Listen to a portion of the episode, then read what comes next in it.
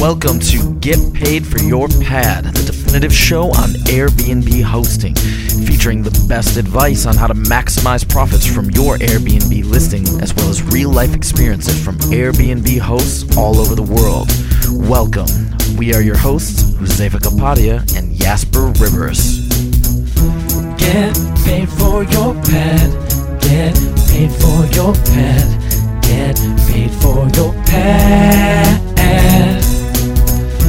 Get paid for your. Get paid for your. Get paid for your. Hey guys, welcome back to another exciting episode of Get Paid for Your Pad. Today we have an amazing guest on the show.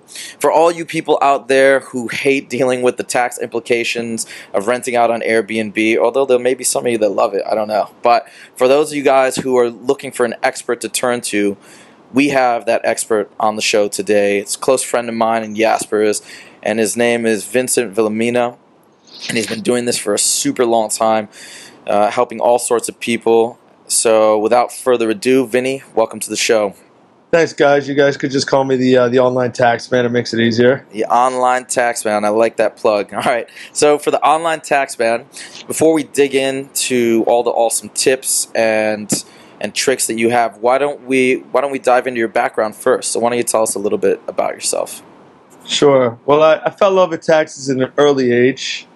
Um, when I uh, I didn't pay taxes when I was delivering pizzas, and uh, but no, seriously, I went um, to. Uh, I used to work at PricewaterhouseCooper. Kind of did the uh, the whole corporate uh, shenanigans. Um, working in a big four firm, and then working in a finance firm, and then uh, you know really, uh, you know, after a number of years, kind of working for the man, uh, decided to start this company of my own. So it's online tax man. It's essentially a, a boutique CPA firm. We do uh, tax preparation and planning and, and all that sort of stuff for uh, Americans living abroad, and then uh, you know just regular Americans as well that are living in the states, etc. And then also foreigners that are are looking to invest in the states. So everything is is essentially online and you know, we deal with a lot of people in real estate. Obviously, that's a hot market both in the United States and then Americans that are kind of trying to, uh, you know, diversify and, and, and, and, and, get some other assets outside the states. So, uh, yeah, so it's a interesting. It's it's a big market. So deal see a lot of things. And when did you start your company? So I started uh, back in 2010. So we've been going strong for four years. Um, yeah, and then before that, working for the man. I see, and I understand you've been growing pretty rapidly. Uh, I know you've added on a bunch of personnel and are starting to tap into different regions of South America. Is that right? Yeah. So we, uh, we, we.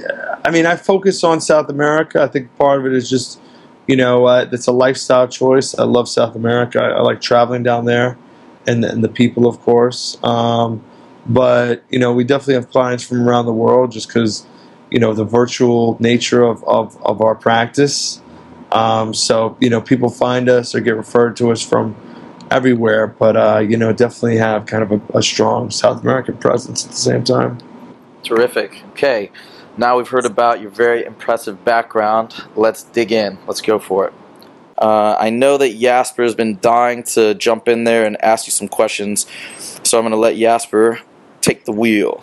Absolutely, Vinny. Thanks for being on the show. Um, let's let's start with uh, with a pretty basic question. Let's say that I want to start an Airbnb listing in the U.S. and I'm going to make a little bit of money off it. How does that influence my tax situation? Sure. So basically, um, you know, once you start renting through Airbnb and, and you're a U.S. citizen, right, or, or, or, not even a citizen, let's say you you either are a citizen or live in the U.S., etc., you have kind of a, a SSN or tax ID number, which you know again Airbnb would, would, would essentially ask you for. Um, and the reason they ask you for, for, for your SSN or tax ID number is because they are tracking uh, the money that you're making on their site. And obviously, the reason that they're tracking this is because they have to report to the IRS uh, the money that that that the uh, you know that their uh, clientele, they're, they're, they're the people that have the actual houses, not the not the people that are renting, but the owners. Um, that they're tracking how much money they're making because at the end of the year, um, they're going to report to the IRS, and the IRS in turn is going to issue to uh, to the people um, a 1099K, right? And what this 1099K is, it's really just a summary of uh, you know however much money that they that they collected throughout the year, right? So let's say it's you know twenty thousand dollars, and then it's it's up to the uh, the owner um, to also uh, deduct all their expenses regarding the house and regarding with, with, with renting the property, right? So, first off, uh, the first thing, and this is the big thing that people don't recognize uh, when they get that 1099K, is that that's that's gross. That's actually not even net of commissions. So the first thing you need to you need to you need to calculate is off that twenty thousand, and I forget what it is. You guys probably know, but it's like I think one and a half percent or whatever the commission is paid to Airbnb. You have to calculate that, and, and off the top you want to deduct that, right? Because you actually never really received that full twenty thousands. Um, and then you know again any other sort of expenses. Um, you know if you had a cleaner, if you had to buy linens, you had to buy uh, uh, certain accessories. Maybe you had repairs um, utility bill, you know, all the all these kind of normal expenses that one would um, for any rental property. Um, they they would have to do it, you know, especially if it's a um, well, if the home's actually owned by the person, then you know, mortgage interest and property tax. If it's uh, rented out. Uh, by the person, then re-rented via Airbnb, then you know, of course, rent would uh, would be partially deductible or fully deductible depending on, on, on, on that, you know, how much how, how much time they rented it the person versus lived in it. But, you know, again, I think the, the, the biggest thing for anyone that's kind of going to jump into this, especially in the States, is to start tracking their expenses, etc., so that they have some money or the, so they could deduct against the money that, that they have to recognize that they earned um, that, that you know, goes on file with the IRS and essentially is kind of unavoidable as far as uh, not trying to claim that because the IRS does have those records and they will uh, they will come after people that that don't uh, report that income. And so, Vinny, I, I know you mentioned that there's there's certain maintenance things that you can deduct. What about big expenditures like building a pool or remodeling the kitchen, something like that? Well, um, you know that that could be partially the thing is so in in in in in, in kind of the the grand scheme of of, of how one uh, deals with like real estate on their taxes you kind of have to do it in a two ways right one is like repairs and maintenance so like something breaks you fix it right and the other thing is kind of renovation and improving the value of the house and anytime you improve the value of the house like adding a pool or adding a you know renovation or new light fixtures, etc. Um, you know that's not really repair; that's adding value. So you have to uh, you have to add it on to the value of the house, and then you could depreciate that value. So I don't know if you guys are familiar with the concept of depreciation, but essentially it's you know you have a house, let's say hundred thousand dollars. You're allowed to depreciate it over 27 and a half years. And that's that's a standard that's a standard uh, amount of time. It's 27 and a half years. Boom. No, uh, no, you know, you, you don't change that. And and and let's say you're, you're the house goes from 100,000 to 150,000 because you added a pool and all this thing, all these renovations. Then all of a sudden you're you're you're depreciating 27 and a half off the 150,000 and, and not the 100,000. So um, so again, and then that obviously means that you know, year after year, your depreciation expense is higher. You get to deduct that, um, you know, against your income, and uh, you know, and then obviously you show less income or potentially even show a loss sometimes with the depreciation. Right, Vinny. And one question I have is: Does it matter if you rent out your whole house versus just one room? Because I can imagine if you're just renting out one room and you know you're renovating the kitchen, then uh, I imagine you can't really um, you use that full renovation cost as, as an expense. Yes, Is that- that's a great that- point. And that and, and you know that that actually leads to another point as well, which is you know you do definitely want to prorate it. Basically, if let's say you let's say you uh, and, and that it doesn't even apply to just renovation and depreciation. It can apply to anything, right? So, for example, um, let's say you own a house and you know you're renting out a room. Let's say it's a three bedroom apartment, for example.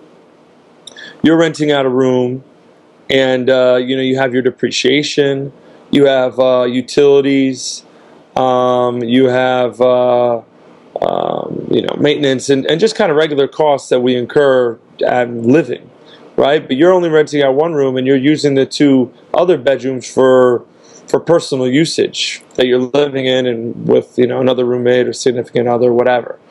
Um, so when it comes to kind of these group expenses like depreciation, like utilities, um, you know, maybe even the cleaning lady if, if you're, you're, you know, if the cleaning lady's cleaning your room as well, etc. Um, you know, you want to split these costs by three, and you can only deduct a third of them because, you know, technically you're you're benefiting.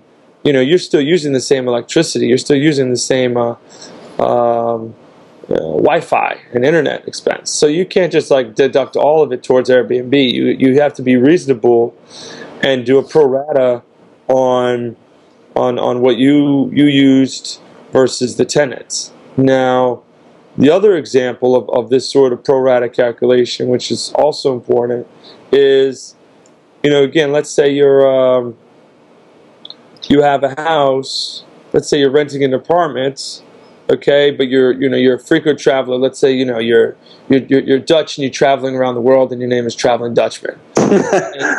It just did random random thought. Random Uh, thoughts, right? but but point is is if you know let's say you're living in your house half the year and and then half the year you're you're you're renting it out on Airbnb.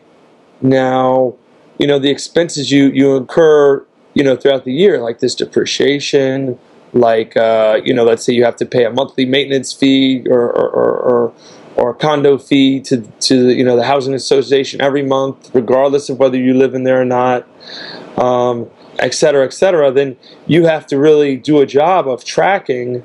Um, and, and Airbnb, I think, does you know does do this somewhat, um, but you have to do a job of okay, out of 365 days in the year, how many days was my house rented? Hmm you know, and then you, you have to kind of use that pro rata calculation to again kind of do a, a, a proportionate um, deduction of some of these kind of blanket expenses that you're going to pay anyway throughout the year. So those are those are two um, those are two areas uh, that you want to um, you know you want to kind of be able to do the calculation. You want to recognize that that's uh, you know that that's an important uh, area to uh, to deduct. Well, that makes sense to me. Um, let's say you're you're renting out the house half of the year versus the whole year, then you should only uh, deduct like fifty percent of of the maintenance on the house. And if you're renting out one room uh, in a two bedroom place, then you know you should probably like split the cleaning costs and, and stuff like that. So Right. I think that's uh it's it's kind of like just common sense and, and what's reasonable is, is the guideline, I guess. And my, my next question would be: Is this kind of the same? Um, does this apply for all the different states, or are there big differences between states? Um, you know, states are, are, are generally um, pretty, you know, pretty similar. Um, you know, obviously you do your Fed tax, and then and then um, you do your uh, your uh, your local tax, your state tax. Um, you know, th- there are certain nuances, for example, w- between states, and it's not as much um, with um, you know Airbnb, but like for example, like in Massachusetts, you could deduct rent against you know things, and and and and you know there's certain like credits, let's say, in some states for you know, clean energy improvements, etc. So, I mean, there are certain nuances, um, but they're frankly more general to like homeowners in general, not not anything um, very specific to um, uh, you know to renting out your place as a, as a, as a cash flow investment. Okay. Now, Vinny, we understand that you have a lot of clients that you work with who who purchase homes and apartments abroad now that are American, but purchase homes and apartments abroad for the purpose of renting them out on Airbnb. Like, where have you seen clients primarily invest, and what in what regions, what areas of the world? Um, well, we work a lot in uh, in South America, so I see a lot of people uh, renting out um, and making cash flow in uh, Medellin, uh, Colombia, um, Panama is another one. Um, you know, of course, uh, you know people that go in, in Europe and, and, and are able to be successful in renting out in some of the uh, the main tourist destinations in Europe. Um, What do you think, and what do you think ties these locations together? For example, you mentioned Medellin and some other places. Why why do you think these particular regions are attractive? Um, well, I mean, I think when it comes to like Medellin, for example, you know, there, there's kind of a, been a large um, influx of, of, of tourism um, to these places, and you know, there might not be like a big short-term rental market, and especially not catered towards you know Americans or foreign tourists, and so you know that's where I see a lot of. Uh, of, of people coming and buying properties and renting it through Airbnb or, or, or you know trying to kind of market themselves through uh, you know Facebook or maybe other avenues. Um, so you know I certainly certainly see a lot of uh, of people investing abroad, etc. All right, so Vinny, I know that you in, in doing this, you've you've come up with a cool little list, I'd say, of, of do's and don'ts for people who are interested in jumping into offshore offshore real estate investing. Um, why don't you why don't you go down that list for us? Sure. So I'll start with kind of the don'ts and some of the pitfalls I've seen. Um, you know, I think one thing is, you know, you want to really, um, you know, be aware of who you're dealing with, uh, who's managing the property, uh, etc. Right? Because you know, I've seen Americans uh, try and invest, especially in South American countries, and get burned, um, both you know from a uh, uh, you know buy, in the buying process with kind of more and more fees, um, in the selling process as well, in the renovation process and renting it out. Um, if they you know let other people kind of manage that. So now, and, and, and these fees are they imposed by the government, or essentially people are, are jacking the price up on them and, and essentially essentially taking money from them? Uh, it's a little bit of both. I mean, I think you know when it comes to like putting offers on property, etc. I've seen jacked up things. Um, you know, when when kind of dealing with lawyers and, and and the closing costs, I've seen kind of hidden fees all of a sudden come out. So, you know, I think it's kind of just very uh, important to just be aware of what the fees are and what needs to be done, and then also have a trusted uh, attorney present, um, you know, from that native country to uh, to have to deal with it, so to speak. Um, Interesting. So, Vinny, I um, I just thought of um, of something I want to ask you.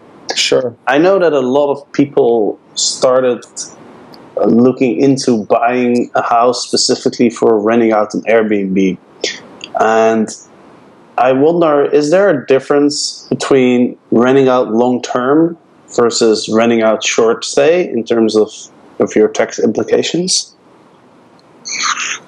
Um, there's not there's not really a there's not really a like long term or short term.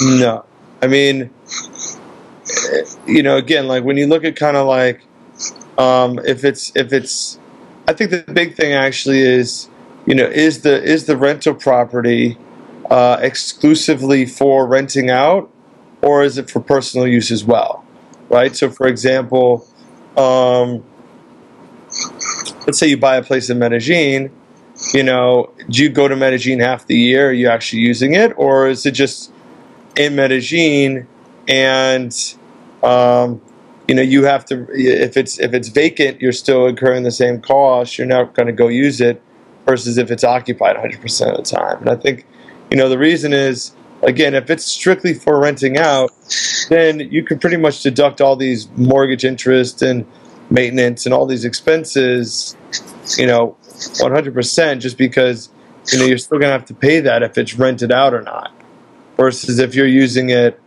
um, um, you know for only half the year and then you're you're you're you're, you're renting it out but i mean i think um, just to kind of get back to the offshore real estate investing because there's a few points that i think are very advantageous for people um, who uh, who are um, you know again americans let's say that want to uh, invest abroad you know and kind of let's say just offshore assets and and, and, and buy real estate abroad.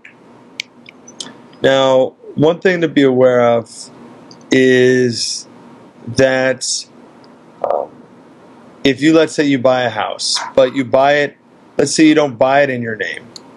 Let's say you buy it in the name of the company. Similar to like in the United States, you know, both U.S. and, and foreign people, you know, they're not going to buy the house directly. They're going to buy it through an LLC, and that helps, uh, you know, liability implications. So if uh, whatever you have a tenant that cracks their head on the floor, they can't blame you and sue you for for, for things, right? If you let's say uh, you were to buy a house again in, uh, abroad, but not in your name, in, in a in a in a in the name of a foreign corporation, all of a sudden, if that house is worth over two hundred thousand dollars, uh, and you're you know, let's say single or filing separately. I mean, there's certain thresholds, but let's use two hundred thousand um, dollars. Then you have to report that asset to the U.S. government because it's a financial asset. So you have to do uh, what's known as a Form 8938. All right. Um, so there's there's certain reporting requirements potentially for having foreign assets. The the second thing um, that I think is is important when you when you think about maybe investing abroad is you know you, you probably should set up a company abroad that owns the property or, or at least maintains the property and you could do that because it's a certain tax deferment strategy that one could employ for uh, for any money that they're earning abroad and generally how that works is you know for example you, you're, you're getting twenty thousand dollars a year. You're you're you're you're spending five thousand dollars a year. So your net income from a foreign real estate investment is fifteen thousand dollars a year. Right. Normally, if that was in the states, you'd have to recognize that income. You'd have to be taxed on it as such. So so on and so forth. No uh, no uh, no no no implications on that. However, if you have a foreign company and you're renting it, you know, again, kind of through the foreign company, you're allowed to retain those earnings abroad, meaning you're not repatriating, you're not bringing them back to the states. You're just kind of keeping that that fifteen thousand every year abroad, and and you're doing that again in the form of retained earnings. You're keeping it in the company. Let's say you're building up cash flow, or I should say just cash, um, to renovate that property later, or maybe buy a new property, what have you. Now, um, you know, there's nothing wrong with doing that. And obviously, let's say that net fifteen thousand that you earn, you do not have to pay tax on that that year. That's uh, what's known as tax deferred, meaning, you know, again, you could kind of keep on accumulating it, retaining it, keeping it abroad, and not pay tax on that money until you repatriate into the United States. So, yeah, a very like little known trick where you could essentially kind of defer paying tax, meaning you don't have to pay tax until you bring the money, you know, into the U.S. Or you could just keep on piling that money abroad, and then obviously, uh, when you you could spend it on renovations, you could spend it on buying a new house, etc., and then you're just deferring that that that money. This is that is an, a really really interesting tip and a great one, one that I, I hadn't thought of. So just to to sum it up, it sounds like if you if you set up the foreign corporation correctly, as long as the money doesn't come back into the U.S., you can keep it separate and have it, as you put, tax deferred, where you're not paying U.S. taxes on that money so long as it doesn't re-enter the U.S. Did I get that right? Yeah, essentially. I mean, you want to keep it in retained earnings. Um, you know, you want to have it for you know putting capital into the house and and, and, and doing and, and, and maybe reinvesting it. And as long as you're not repatriating into the United States, um, you would have you would you would be able to uh, to, to tax defer. I guess the only other point, which kind of gets back to asset declaration, is of course if that money is abroad and in a foreign bank account if that foreign bank account happens to be over 10,000 US dollars at any point in time, uh, you would have to report that foreign bank account. And that's uh, what's known as FBAR for a foreign bank account reporting. So it's another uh, thing to be aware of as a, as, a, as a US person with foreign assets or foreign bank accounts. All right, that is that is really really cool stuff. So we've talked a little bit about from the American perspective, if they want to do some offshore real estate investing. What about what advice do you have for foreigners who are interested in buying property in the U.S. to rent out as an Airbnb property? Yeah, I mean, I, I think uh, yeah, there's certainly a lot of lot of foreigners doing that. I actually see a lot of foreigners, uh, particularly, you know, coming and, and, and, and buying a property um, for Airbnb and other purposes. You know, Airbnb, particularly in in Miami, um, Chicago, and, and, and some of the uh, major hubs, and then Arizona, um, and then uh, you know for other kind of cash flow purposes. But there are a few things uh, that foreigners should be aware of if they're they're looking to make money in the U.S. off Airbnb, etc. Um, you know, one being that if you're looking to make buy a real estate property in the U.S. as a foreigner, you want to make sure you have the cash, or you want to you know make sure that you have sufficient cash because it's a lot harder to get a mortgage in the U.S. as a foreigner. Right, that's just kind of off the bat. But I think um, you know, I think the, the the interesting part is that you know if you if you make money in the U.S. as a foreigner, you have to pay U.S. tax. And this goes back to what I said at the beginning of the podcast, which is, you know, Airbnb is going to get a, you know, they're going to need a, uh, uh, what's a social security number or an ITIN, really. As a foreigner, you need an ITIN, which is a individual tax ID number. And you have to actually go and apply it to the IRS um, and get that tax ID number with, you know, your copy, your certified copy of your passport and other documentation. But you, uh, you apply uh, for that, and then using that number, you could again, you fill out a tax return, generally a uh, 1040 NR for non-residents, and you, um, you know, you go through the motions as a U.S. taxpayer and and have to pay uh, pay U.S. income tax on that money earned. And and how long does this process usually take? Um, well, yeah, I mean the, the ITIN application process is is definitely at least like three to six weeks. So, you know, I think the biggest thing is, which you could actually do, um, you can actually get the uh, the um, sorry, what was it saying? Uh, no, the th- yeah, it takes three to six weeks, but you could actually get the ITIN when you file the tax return. So you do the tax return, and then along with the actual physical document, you attach what's known as the W-7. Um, and that that is the application for the ITIN for the taxpayer ID number, and so you kind of do it simultaneously. Okay, awesome.